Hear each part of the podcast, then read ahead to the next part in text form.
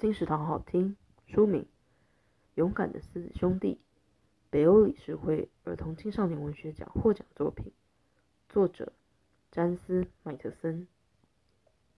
他们是草原上最凶猛的狮子，也是病床上最勇敢的英雄。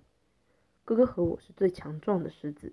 有一天，哥哥肚子痛，还要吃好苦好苦的药，不能和哥哥一起打猎了，该怎么办呢？此书从孩子的角度出发，文字采用第一人称，主角弟弟用想象力及幽默、温柔的陪伴家人对抗病魔，说明在孩子最困难的时候，玩耍是最适合治疗的方法。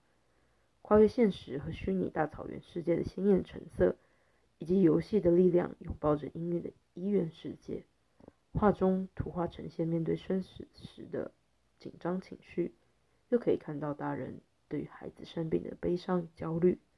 这是一本探讨沉重议题的绘本。勇敢的狮子兄弟由小麦田出版，二零二二年四月。金石堂陪你听书聊书。